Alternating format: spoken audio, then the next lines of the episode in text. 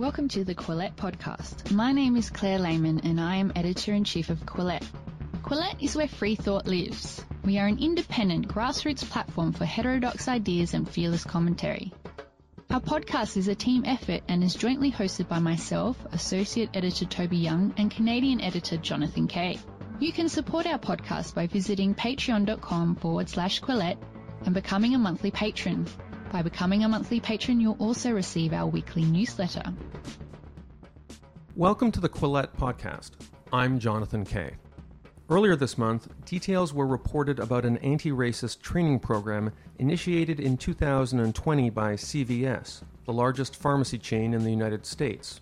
According to documents made public by employees, the program included a lecture by famed activist and author Ibram Kendi who told tens of thousands of CVS employees that, quote, to be born in the United States is to literally have racist ideas rain on our head consistently and constantly, end quote.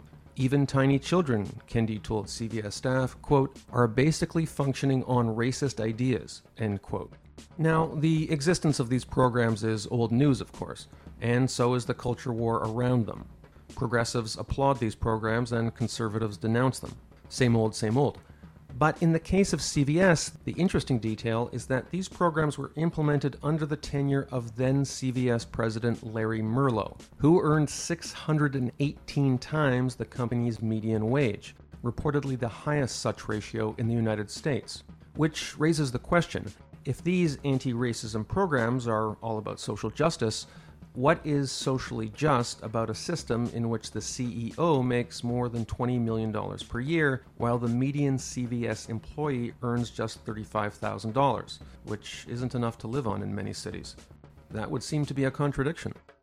My guest on today's podcast, 36 year old biotech entrepreneur and author Vivek Ramaswamy, says this contradiction is no accident. In his new book, Woke Inc. Inside Corporate America's Social Justice Scam, Ramaswamy argues that large corporations use a policy of misdirection, woke smoke he calls it, to signal virtue when it comes to issues of race and identity more generally, while doing little to actually help people in the way that counts most, economically. What's worse, this cynical gambit often involves censoring employees who are off message ideologically, thus producing a shallow, intolerant, and fearful corporate monoculture. Vivek Ramaswamy joined me last week by Skype. Here are excerpts from our conversation. One centerpiece in your book is when you describe what happened when George Floyd died. At the time, I think you were CEO. You wrote to your employees and colleagues a note that I thought was reasonable. And people immediately got back to you and said, What are you doing about systemic racism in our society? Which put you in this awkward position because, as I understand, you don't broadly believe in the idea of systemic racism. I really face a struggle of not wanting to be inauthentic with my employees and reciting the same slogans it seemed to me that my fellow CEOs were reciting on the back of George Floyd's tragic death. But at the same time, I did need to, and to borrow many of their lexicons, meet the moment to be able to address a concern that was on the minds of my employees, whether or not I agreed with their underlying views. And so, so we did something there that I described in the book, which was you know, use an opportunity to engage in a form of introspection about how we could be a better company in ways that really lifted our company up, but also addressed at least some of the short-term demands of some of our employees, which in that case was to re-examine the diversity of experience that we were drawing from without actually drawing those lines on the basis of race or genetically inherited attributes. And, and so that's what we did. And there's there's a program now that certainly helps us draw from from employees who have come from the same educationally rigorous backgrounds that we continue to draw from, but maybe looking also at people who may come from economic backgrounds that were a little different and may come with debt obligations and student debt obligations, having attended fancy universities perhaps along the way, that we could help alleviate for employees who were with us for four years or more that came out of those backgrounds. So, so anyway, that was the kind of thing that I think I don't think is a perfect solution by any means, but I think was the kind of thing that I did in my time as a CEO to navigate what I think were some complicated situations. But anyway, I think that that led to a process of self reflection, which over the course of the next seven months led to a choice I had to make, which was one where I either needed to speak with total candor, as I have in the book that I published, or I needed to be able to speak in a way that wasn't going to hurt my business, having both no longer was a choice. And, and I think that I described some experiences in the wake of January 6th and my expression of concern about big tech censorship as applied to political opposition in this country that generated enough responses while I was still CEO, advisors to the company resigning and so forth, that really made clear to me that I had to make that choice if I was going to be principled either as a public speaker on the issue of woke capitalism or as a CEO who was a steward of the business for shareholders. I couldn't do both of those things effectively and with the fullest integrity by trying to do both of those at the same time. You got in trouble for that Wall Street Journal op ed, which was pretty tame compared to some of the stuff in the book. There was one sentence I underlined. You were talking about how a lot of the performative aspects of woke capitalism you describe as the progressive equivalent of dwarf tossing. And I remember reading that like, wow, wow. If you were still CEO and this book came out, I guess that would just be untenable. Well, I mean, I think it would be challenging. Untenable is a strong word, but I think it would be impossible for me to say that I was doing everything that I could to focus on maximizing the value of the business in my capacity as a CEO while speaking out as a citizen in ways that I have, as as you put it, agree or not, you can we probably can agree it reflects total candor. I can tell you it does, and and hopefully that's believable to the people who read it. And and I think that that was the choice that I ultimately had to make. And and the irony was that I'm actually making a case in the book that we need to separate business from politics and separate politics from business. To be clear, even as I was speaking out on the pages of the Wall Street Journal, occasionally on television over the year prior to the publication of the book, I wasn't using my company as a bully pulpit to use that as a platform for stuffing those values down the throats of my employees or the investors or partners of the company, as so many other people do. After George Floyd died, you said, look, we make drugs that save people's lives, black and white alike. Let's focus on that. But that in itself is seen as somehow taking a heretical position. That's right. Silence is violence is sort of the refrain of that moment, right? There's one scene in the book, I hadn't heard of it, of Jamie Dimon at JP Morgan not exactly the kind of firm that, as you say, historically is associated with progressive causes. He went down on one knee. Were people telling you you got to do this? Yeah, I mean, I think that that's effectively. I mean, nobody said you need to go on one knee, but effectively bending the knee in a figurative sense was what every CEO I think was expected to do. And I felt like many of them weren't doing so authentically, but were doing what they needed to do to minimize the cost of the alternative which was fomenting employees and or social activists that demanded that companies adhere to the new orthodoxy. And, and I just, on a first personal level, as a citizen, as a thinking person, as somebody who I think prides himself in being straightforward about expressing my true beliefs, didn't want to be in a position to say something I didn't mean about, especially about issues that were so important. And so that was the choice that I had to make. Now, it was easier for me than for certain other companies because of, I think, a groundwork that we had laid a little bit implicitly in our culture that was different than that of other companies. And this is something I talk about in the book. I actually think that, unlike many people who make the narrow case that all businesses should stay clear of all social or political issues, that's not quite what I. That's not the case that I quite make in the book. Certainly, by the end of the book, I've drawn some nuances where I actually think that we could have a pluralism of organizations as long as we were honest about what those organizations actually stood for ex ante. So, so I basically think there's three models, for example, of building a, a company along the axis that we're talking about. One is the apolitical model. That's IBM in the 1950s, which says that you know we don't discuss politics at work. I think that you have a number of businesses, re, a, a, couple of businesses that were outliers in Silicon Valley that made headlines. Coinbase in 2020. Coinbase was, you know, I didn't want to call out any one of them. I'm going to say it.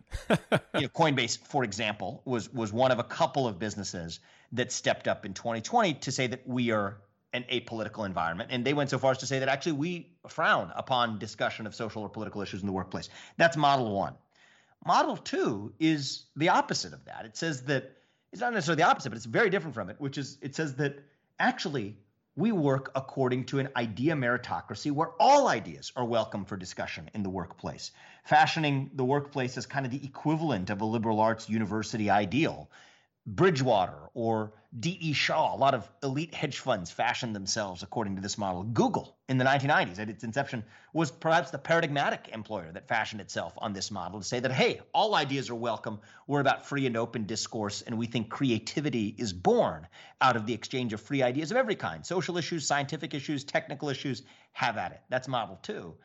And then there's Model 3, which says that actually we, uh, we adhere to the model of orthodoxy, which says that in order to work here, you need to believe certain things. And if you don't believe those things, you won't be a fit here. I personally am fine living in a culture where we have a pluralism of organizations that adhere to each of those models. I think the real issue with the modern rise of woke capitalism is you have fundamentally a lie at the heart of it, where there are a number of companies that would purport, under normal circumstances, under days that George Floyd didn't die the prior week, who would claim to be in category A or especially claim to be in category B, but were in fact, when when times got tough, ultimately behaved as though they were in category C, category number three. And I think that is the the deception and the lie at the heart of it that was part of what I wanted to expose, where Google claims to be the kind of employer that fosters not only a free and open workplace, but a free and open internet. That's the core product that they supposedly are offering as a portal to an internet that is free and open that they provide an entry point into. And yet, when they do the kinds of things internally that performatively gesture towards that culture, like having open discussion forums where they invite employees to share their perspectives on issues like why there are fewer female engineers at Google than male engineers, or why there. Are... Hi, James Damore. James Damore did it.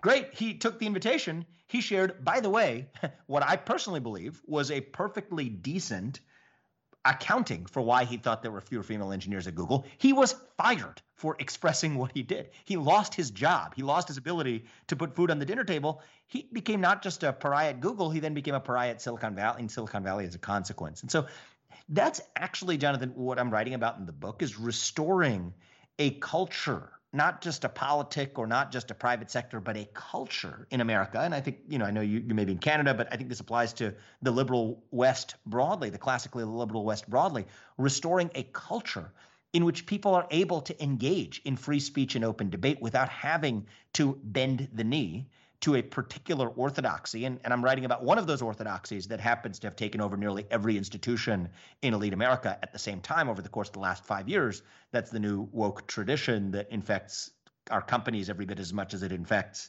our nonprofits, our philanthropies, our universities, and our other elite institutions. But I think that that's just a case in point for even the future. There may be a different orthodoxy that suddenly infects every major institution. And I think the right answer is first transparency ex ante beforehand about what the true values and the true essential purpose of each of those institutions is and b to be able to preserve that pluralism because that's part of what our culture of free speech in, in the liberal west and in america in particular depends upon that's really the real motivator for me and by the way when we talk about corporations being forced to sign on to an orthodoxy, I'd say mostly during history that's been right wing orthodoxies. Like, what is your corporation doing to win the war? What is your corporation doing to make our country great? I mean, I think in the era of McCarthyism, it was it was largely a conservative orthodoxy that led to a culture of exclusion that created not only an ideological purge but was a threat to free speech and open debate in its era. So, so I don't think that this is exclusively a feature of the left. I think it is just predominantly a feature of the left in the current moment in history, but the pendulum could easily swing in the direction of conservative intolerance or conservative illiberalism in the future, as it has been in eras past. But I, but I'm writing in the present about my experiences as a as a now 36 year old millennial leading a company, and during the era that that I've had my experiences, and I think during the moment that we live in, if we're being if we're being truthful about it, I certainly think if we're being truthful about it, we have to recognize that that threat principally comes from this newly nascent wing of the progressive left, not the Occupy Wall Street left, by the way, not the economic redistributionist left, which I think has in some ways been defanged. Yeah, let's talk about that because there is this incredible tension between traditional economic redistributionist, call it socialist, even Marxist goals of the left, and what is essentially a sort of elitist cultural Brahmin view about what social justice should mean your book is interesting because there, there's several layers of grift that you suggest. You know, one grift is you come into an A-type apolitical corporation and it just sort of migrates without anybody saying anything into something that has this social purpose. But there's also what's basically a. Can I just interject one second there, real short? A social purpose a social purpose i don't even object to in the sense that every corporation has to have a purpose but a social purpose that is orthogonal to what was the antecedent purpose. So uh, the migration of one one social purpose to another without alerting anybody but essentially in a reactive way getting swept up in a social panic. Yes. But then there's this other what's essentially a grift where companies that have amoral business models and arguably do a lot of damage or at least disrupt a lot of lives adopt symbolic including maybe philanthropic gestures as a means to burnish their image uh, without addressing any of the underlying substance. And it seems like a lot of the wealthy knowledge workers who work for these companies, they kind of encourage the grift because it makes them feel better about their privileged lives. Tell me about Fearless Girl on Wall Street because that's a really interesting symbol for a lot of this. Yeah, it really is. And I think I think you put your finger on it in in a really in a really nuanced way, and I appreciate that so I, it's it's what I in a in a less nuanced way, not in the book, but when I'm on a two minute television interview, we'll call woke smoke. You know, you're blowing woke smoke to be able to actually observe the first commandment of this new model of woke capitalism, where the more ruthless your business is, the more woke or progressive you have to act. And I know the word woke has been weaponized, so I don't want to overuse that word. Uh, you know, even in the year since I named the book, the the term woke has migrated in its connotation, but Fearless Girl is a good example of demonstrating what we mean, not just in the abstract, but in the form of a particular example, where there was one day in Wall Street suddenly a statue of a young girl called Fearless Girl that showed up in front of the iconic Wall Street Bull. She was standing up to the Wall Street Bull. She was a symbol of, fe- of feminism and female empowerment on Wall Street. And the placard at her feet said, She, capital S, capital H, capital E. She makes a difference. Now, it turns out that statue had been commissioned by State Street Global Advisors, a large asset manager in the United States. And the capital SHE referred not only to Fearless Girl, but also to an exchange traded fund, which of course is a revenue generator for the firm. Oh, this story gets better. So, so they market their exchange traded fund at the same time that they're also marketing their commitment to female empowerment on Wall Street. But then you look a little further and say, when did they decide to actually build this statue? And it turns that it coincides. It turns out that it coincides with a period in history where they face a lawsuit from their female employees alleging, you know, I, am not the adjudicator of facts on this. I'm just saying what they allege that they're being paid less, systematically less, than their male counterparts at the firm. So what what do you do if you're a company that is faced with the claim from your female employees that claim you're not paying them as much as their male counterparts? You do the natural thing you'd expect. You build them a statue. That's exactly what State Street did.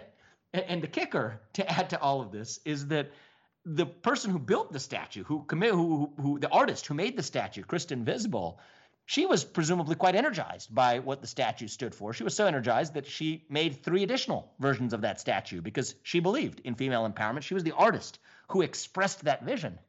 And as I describe in the book, no magic trick is complete with just making the money disappear. You have to bring the money back they sued the statue's creator for making three unauthorized reproductions of the statue. Now, that last part is something that championship level players of this game, like Goldman Sachs, would never do. That that's a newbie move. That's an amateur, insincere woke capitalist move, as opposed to the championship level player, insincere woke capitalist move. That's the difference between a firm like Goldman Sachs and a firm like State Street. Goldman Sachs would never bother suing the statue's producer for making unauthorized reproductions. They would just sell their ETF, you know, or their equivalent financial product. And now, a commercial message for those of you looking to add Bitcoin to your investment portfolio or retirement account. And I realize that this is a confusing subject. I remember the first time I got Bitcoin, I walked into a convenience store that had the Bitcoin logo, went up to a kind of reverse ATM, fed in some bills, and received, in return, a long series of numbers and letters. Then I spent an hour trying to figure out how to feed those numbers and letters into a Bitcoin wallet on my phone. I wanted to invest in cryptocurrencies, but surely there had to be a better way. And that's what brings me to BitTrust IRA, a seamless, secure, and easy way to add cryptocurrency to your portfolio. BitTrust IRA stores your private keys with military grade encryption. They have a 24 7 trading platform with no minimum investment and unlimited trades. They also offer what I'm told are the lowest trading fees in the industry, Many crypto assets have been great performers this year, and some analysts will tell you they're a great way to start building intergenerational wealth. For those looking to invest, skip the convenience store and go to bittrustira.com slash Quillette to learn more. For a limited time, BitTrust IRA is waiving the sign up fee for Quillette podcast listeners, a $50 value. Go to bittrustira.com slash Quillette, B I T T R U S T I R A dot com slash q u i double l e double t e, And now back to our podcast. You talk, great example, Goldman Sachs, how they stunningly and bravely came out with a new rule that they would require a diverse board member on the board of companies that they represented commercially. But the timing of that announcement was rather curious. Could you explain that? Yes. So, so, like the State Street example and like the example I'm about to describe, one of the things that I've learned is interrogating the timing of a company's declaration is is usually a pretty edifying mode of inquiry. Okay, so I'll give you Goldman Sachs, and I'll give you another example too. American Express recently, um, you know, which I can comment upon, and actually, especially by the way, I should say this occurs for financial firms. Firms in the financial sector tend to be very reactive.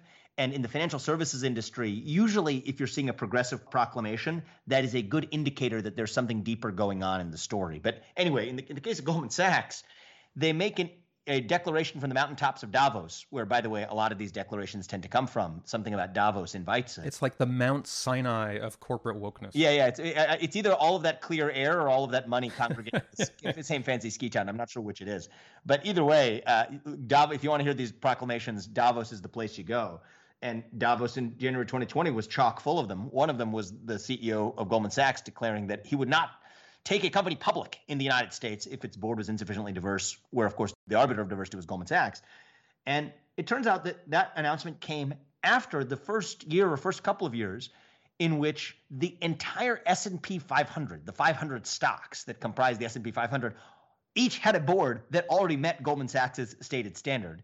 It came at a time where Goldman Sachs was themselves under significant fire and eventually ended up being liable for having played a meaningful role in a bribery scandal in Malaysia, where it actually defrauded the Malaysian people. One Malaysia fund, I think it was. Exactly. Called. And by the way, not accidentally, a time where the frontrunners in the Democratic primary included, I think, at the top of the ticket, Elizabeth Warren at that time, who is, of course, another politician who pays a lot of heed to the temple of identity politics.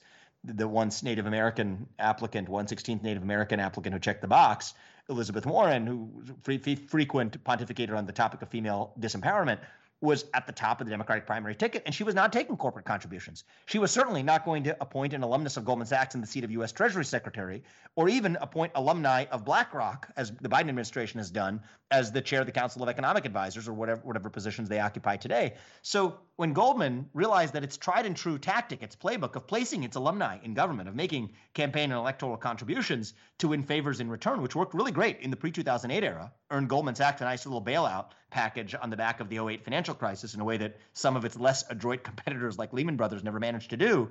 Now they had to tie that the temple of identity politics in a different way. So, so these things are all pretty neatly wrapped up. And, and, and I just alluded to an example earlier that's more recent after the book came out an example that I took notice of was American Express recently issuing a statement and a training to its employees about how capitalism, you know, that system involving financial transactions that are somehow facilitated by these credit cards that Amex sells as their core product, that system of capitalism was systemically racist. Now, that was a curiosity to me, but it also then comes exactly at a time where you have an identity politics obsessed DOJ that over the course of the last year has actually been investigating American Express for systematically defrauding small businesses in this country, pawning off their cards and pawning off fees in ways that many businesses allege that they had actually never signed up for. As best I know, according to Wall Street Journal's reporting, that investigation may very well be ongoing right now. It was over the last year that the Wall Street Journal reported on it. So I think that every time you see one of these declarations there's a there's a mis there's there's almost always, especially in the financial services industry, a form of misdirection involved at the heart of it, and that's a big part of what I wanted to expose in the book. And Jonathan, everything I said so far, I think a principled, even identity politic oriented liberal or leftist or progressive or whatever could agree and get behind the corporate hypocrisy that I'm pointing out and the ways in which that's harmful to public trust in our institutions, to ultimately public trust and democracy in a deeper way. As it turns out, I also, as a side note, I'm no fan of a diversity edict that operates a corporate board according to a racial and gender quota system. I think that that has negative externalities of its own. I think it's reductionist. I think it's insulting to each of our individual identities, including the very minorities it purports to lift up, including the very women it purports to lift up. Those are my opinions on the, on the substance of the values that these companies are pushing. And in part to lay out my own biases very clearly, I am unapologetic and, and totally transparent and, and not inhibited about laying out what my perspectives are on the underlying social causes that many of these companies are pushing as well, because I think it's important for people to know where I'm coming from. But the core thesis of the book is actually an indictment that I think holds holds true irrespective of one's views on the validity of the underlying agendas and recognizes that we as a society cannot and should not trust self-interested elites in the form of corporate giants to be able to be the arbiters of moral justice. Those are questions that we ought to adjudicate wherever you land on them through free speech and open debate in the public square through the heart of our democracy. And that's to me what democracy is really all about. It is not about casting a ballot every November. That's just part of it. That's just fetishizing an act at the end of a process that is much more about a culture that is committed to resolving its most important political questions through free speech and open debate rather than through the use of force, including economic force. And that's actually what the book is calling for is a restoration of that free speech culture, the very culture through which we settle questions, our most important political questions, through free speech and open debate, where everyone's voice and vote counts equally, unadjusted by the number of dollars that they control in the market. And I think that's what this new model of stakeholder capitalism, that's what this new model of woke capitalism ultimately does, is it betrays democracy by demanding that a small group of elites, investors, and CEOs determine what's right for the rest of society instead of leaving it to the public square in our democracy at large. Oreo cookies made by Nabisco, huge contributor to obesity. Oreo tweeted out a couple months ago, trans people exist. Oreo cookies has nothing to do with gender identity. It costs them nothing, but now you've got hundreds of thousands of kids saying, I got a choice between Oreos and Fudgee-Os, but Oreo is the cookie that believes trans people exist. Like, at least with the Goldman Sachs campaign donations, it costs them money, it costs them millions of bucks. This is free. I, I think the two are more similar than, than you give credit for in the sense that the amount that Goldman Sachs spends relative to their revenue base and their asset base is, is a tiny fraction such that the two are more similar than not. But you're totally right. And, and by the way, it's not just Oreo cookies. It's Coca-Cola teaching its employees how to be less white or issuing statements about a voting law in Georgia that make it sound more like a super PAC than a soft drink manufacturer while saying nothing about the nationwide impact on, again, diabetes and obesity, including, by the way, and perhaps especially the black community that they profess to care so much about. That is exactly a great way of creating a new misdirection that changes the topic of conversation to something that they would much rather be talking about than a controversy that relates to their core business. It is United Airlines creating a quota system for the pilots in the cockpit. It's Nike, actually, by the way, condemning repeatedly slavery 250 years ago, all the while doing nothing about reducing its reliance on slave labor today in the present day, all the way to use slave labor to source $200 sneakers that they sell to black kids in the inner city who can't afford to buy books for school. Yet they t- are, it's easy to proclaim that Black Lives Matter and to remove uh, Betsy Ross Nike flag that they were going to release uh, of a sneaker, Nike flag sneaker in 2019 around July 4th until Colin Kaepernick deems that flag to be racist. Then they're able to pull it in a signal of, of ultimate virtue signaling. The problem with signaling your virtue, Jonathan, is that at some point, once you've earned a reputation for goodness in the eyes of those who consider themselves virtuous, then signaling your virtue becomes more important than being virtuous itself. And I think that's the essence of the curse of woke capitalism is that we have lost our collective pursuit of virtue as a society in the civic sphere of our lives, perhaps even in the faith based spheres and family spheres of our lives, because we're able to use the corporate spheres of our lives to commingle the signaling of virtue with the pursuit of self interest. And that's also one of the things I talk about in the book that starts at a young age, especially in the United States, is the fact that you teach kids that you do service to be able to get into college and then you do service in college to be able to get into medical school or law school and then you donate to charity after you graduate because you get a tax deduction. It's no surprise then that once you become a capitalist you know neither how to pursue your unabashed self-interest nor how to do pure service for its own sake because we've created a culture and conditioned a generation to teach them that the two go hand in hand together and are inseparable from one another. And i think the right answer is actually to be able to do true unbridled service for its own sake that gives us the sense of moral and psychological security that also allows us to pursue our unbridled self interest for its own sake too when we're in the sphere of the market because there are still other spheres of our lives where we're able to exercise our truly charitable our truly other regarding instincts in ways that are far more rich and far more meaningful than through commingling the two. And that's a big part of what i'm pointing out in the book.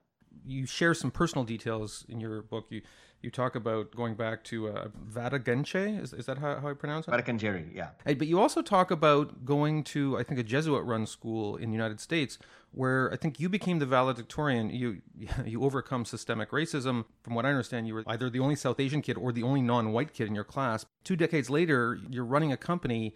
You're not white, but you're being told by people, including privileged white people, that you have to take a stand against racism. How do you manage that situation where where you're not white? Is is the bizarreness of the situation recognized by all the players involved? Yeah, it's really funny. And you said including, it's not including, it's mostly, perhaps near exclusively, privileged white kids who went to whatever high school they went to on the Upper East Side of Manhattan before going to Harvard. And then that's not really the employees at our company per se, but those are amongst the people I've been lectured by. And I think that there is a certain irony to it it's not an irony that I sort of wallow in. I'm not a big fan of victimhood culture generally. And one of the things I notice in the United States right now, in the black community, in the white community, in the second generation Asian community, as distinct from the first generation or immigrant communities, is the rise of this new kind of victimhood culture where everyone's competing to prove that they're actually the bigger victim. And I think when we each play that game, we ultimately are entering a losing battle collectively in the society and the polity that we live in. So, you know, I think that there are times that I've certainly felt irritated by that dynamic, but but the last thing I want to do is is victimize or portray myself as some type of victim when I, I think the thing that we actually all need to be doing is is hopefully, you know, what I've started to do, or at least tried to do in the book, is start talking openly, honestly, unabashedly, pursuing excellence in each of the ways we each know how, without having to apologize for that at every step of the way, and without, by the way, having to claim that we were, you know, victimized along the way either, and using that as some sort of as some sort of bargaining chip in arguments that are settled through force rather than through actually the merit of debate. So, you know, yes, there's something ironic to it. Yes, there's something irritating about it. But at the end of the day, I think the ideas stand equally well, even if I were a, a privileged white man or a or a privileged black man, many of many of whom are at the top of corporate America probably fit that description too. And so, you know, I'm, I'm I've been privileged and blessed in a lot of ways myself, and so whether or not I went through difficulties growing up in Southwest Ohio, and I did, like many people do, you know, hardship isn't the same thing as victimhood, and all I ask is that everybody else embrace that same attitude as well, because I think that's what it's going to take to be able to spawn a cultural revival that we much need, both in our country and I think in the liberal West more broadly. Vivek Ramaswamy, thank you so much for being on the Quillette podcast. Thanks for having me. Appreciate it. If you would like to support Quillette, please consider becoming a patron. Head to our Patreon page. That's patreon.com forward slash Quillette. If you haven't already, follow us on social media. We're on Twitter, Facebook, and Instagram. Do you like what you're hearing? Perhaps you would like to read more about the issues in today's discussion. Head to Quillette.com where you will find more content.